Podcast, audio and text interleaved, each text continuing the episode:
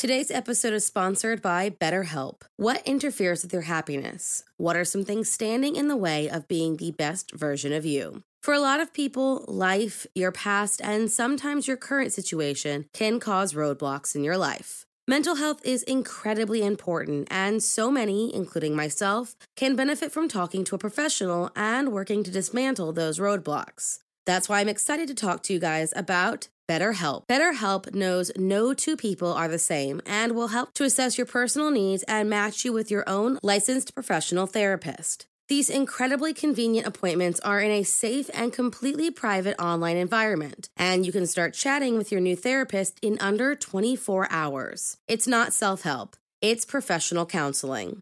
You can message with your counselor at any time and get a timely response, plus schedule weekly video or phone sessions, which means no driving to an office, no waiting rooms, and no awkward small talk. Just meaningful sessions with experts who specialize in things like depression, stress, anxiety, relationships, trauma, family conflict, LGBTQ matters, grief, and so much more. There is truly someone there for everyone. And BetterHelp is committed to finding your perfect match, which means if you and your counselor don't mesh for whatever reason, they make it easy and free to seek someone new if needed. BetterHelp is more affordable than traditional offline counseling and with financial aid available and access worldwide, they truly make it easy for anyone to seek the help they need. As a listener, you'll get 10% off your first month by visiting our sponsor at betterhelp.com slash morningcup. Join over 1 million people who have taken charge of their mental health. There were two more murders 15 miles away. When police arrived, they found the telephones and electricity lines.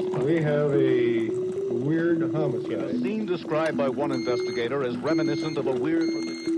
Morning. Couple murdered. They say time heals all wounds, but what if those wounds never saw a resolution?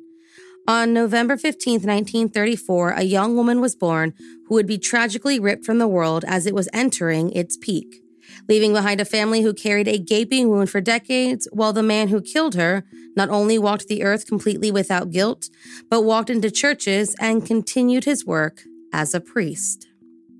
So, if you like your coffee hot but your bones chilled, sit back and start your day with a morning cup of murder. Irene Garza was born on November 15, 1934, to Nicholas and Josefina Garza, local business owners living in McAllen, Texas. By the time Irene was a teenager, her family's dry cleaning business had reached such success that the family was able to move into a more affluent area of McAllen, where Irene attended a predominantly white school, became the first Latina to become a twirler or head drum majorette, and was crowned the 1958 Miss All South Texas Sweetheart, in addition to becoming the homecoming queen at Pan American College. She was a bright girl whose loving personality warmed the hearts of everyone she came into contact with. So it became no surprise when Irene took that love and used it to become a second grade teacher, working with indigent students on the south side of McAllen. Writing to a friend in 1960, Irene described herself as extremely shy, but nevertheless enjoyed the fulfillment she felt while teaching her students. In addition to teaching, Irene was the secretary of her Parent Teacher Association and was slowly but surely coming into her own, both in her professional life and in her personal one, making friends, dating a few men casually, and declaring she was the happiest she had ever been. A devout Catholic and member of the Legion of Mary, Irene continued that letter and told her friend how much comfort she gained by attending a daily Mass and communion. The letter was postmarked April 9th, 1960. Seven days later, the 25 year old schoolteacher borrowed her family car and made her way to church for confession, promising her mother she would be back soon. Hours passed, and worried they had not heard from her, Irene's parents assumed that she may have stayed for a midnight mass. But as 3 a.m. rolled around, they knew something was amiss and went straight to the McAllen Police Department to report her missing. Several parishioners saw the striking beauty at her church that night, but no one could quite recall seeing her leave.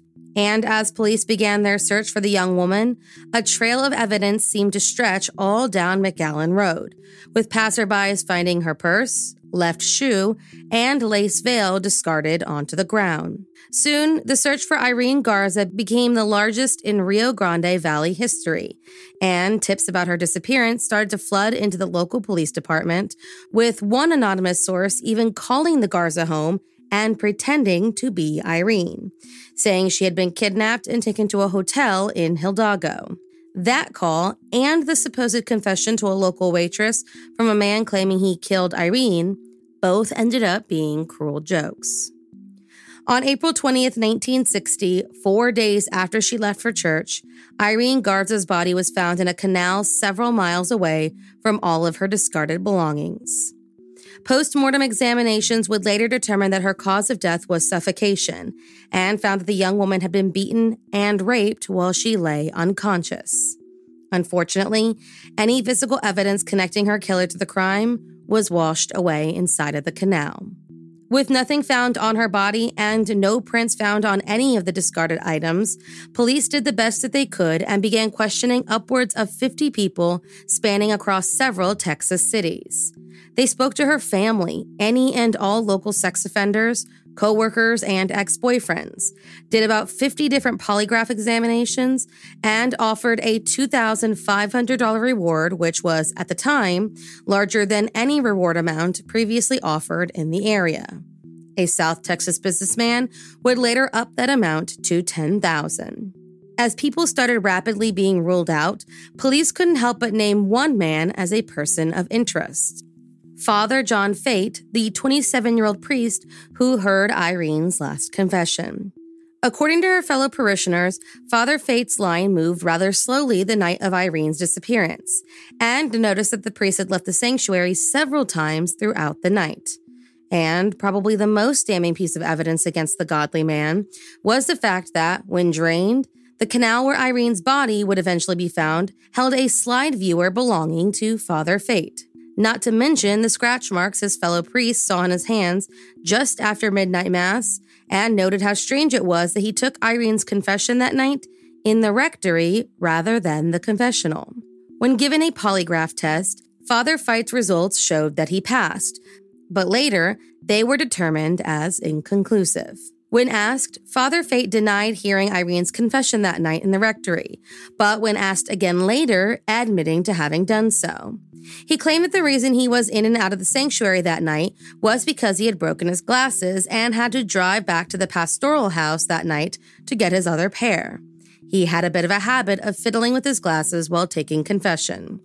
When he arrived, he realized he had forgotten his keys, so he had to climb into the house on the second window, scratching up his hands on the outside bricks.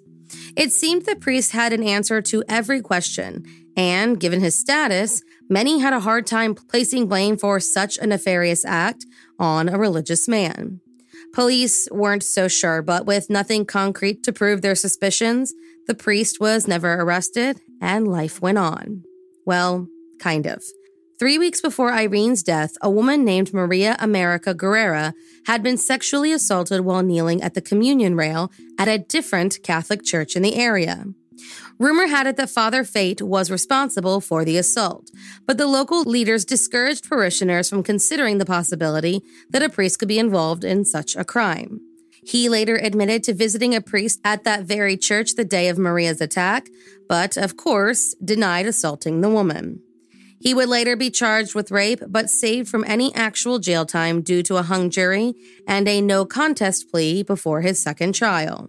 Years later, he would claim he did not understand the plea was considered a conviction and denied his involvement in the incident. After the legal proceedings, Father Feit was sent to the Assumption Abbey, a Trappist monastery in Missouri, where an abbot told monk Dale Tacheny that there was some suspicion that Father Feit had actually killed someone, recommending that he counsel Feit for a few months to determine if he had the disposition to become a monk. The monk would later claim that Father Feit confessed to hurting a young woman and killing another, but as it was not his job to judge the priest, his confession went unreported. Father Feit, not completely comfortable with the monastic lifestyle, decided to leave the abbey and was sent to New Mexico to a retreat for, quote, troubled priests. But he wasn't there for treatment. Father Feit joined the order as a staff member and worked his way into a supervisory role at the center where, at some point, a man named Father James Porter came in after having molested children during the 1960s. Father Feit cleared the offender for placement in another parish.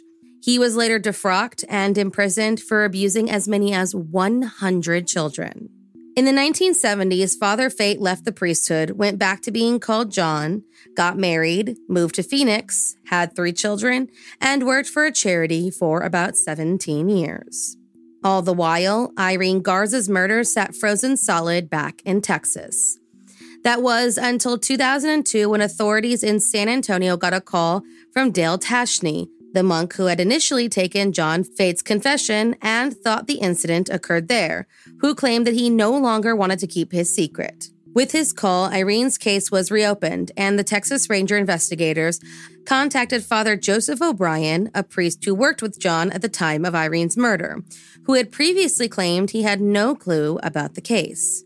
Something about the investigator and time softened the priest, who now claimed he suspected John Feit at the time of the murder, and then went on to change his story one last time, admitting that the former priest had confessed to the murder shortly after Irene's body was found.